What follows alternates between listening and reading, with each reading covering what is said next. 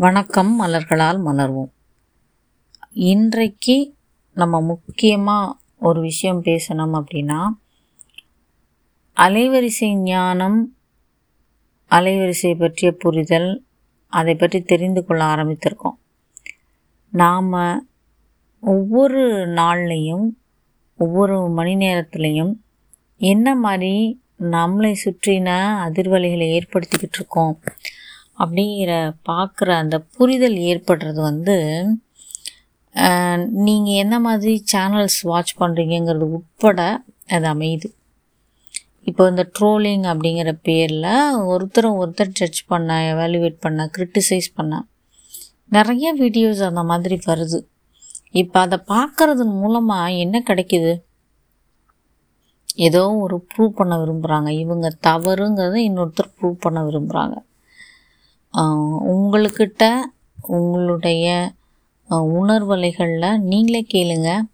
இது எனக்கு லேசான உணர்வை தருதா? கடுமையான உணர்வை தருதா?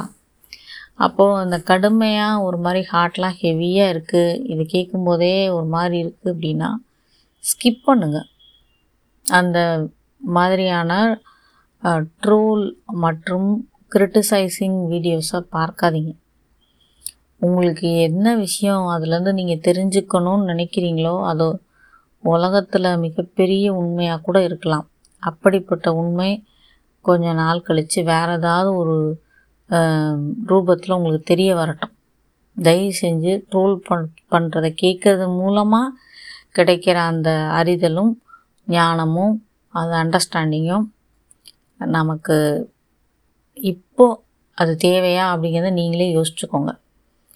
நம்மளுடைய அதிர்வலையை நாம் உணர்வோடு ஏற்றுக்கொள்ளவும் உணர்வோடு மாற்றியமைக்கவும் சரியாக எப்பொழுதும் சரியான அதிர்வலையில் நாம் நம்முடைய எண்ணங்களின் உணர்வுகளின் செயல்களின் கட்டமைப்பை வடிவமைத்து கொள்ளும் பொறுப்பு நம் ஒவ்வொருவருக்கும் இருக்கிறது.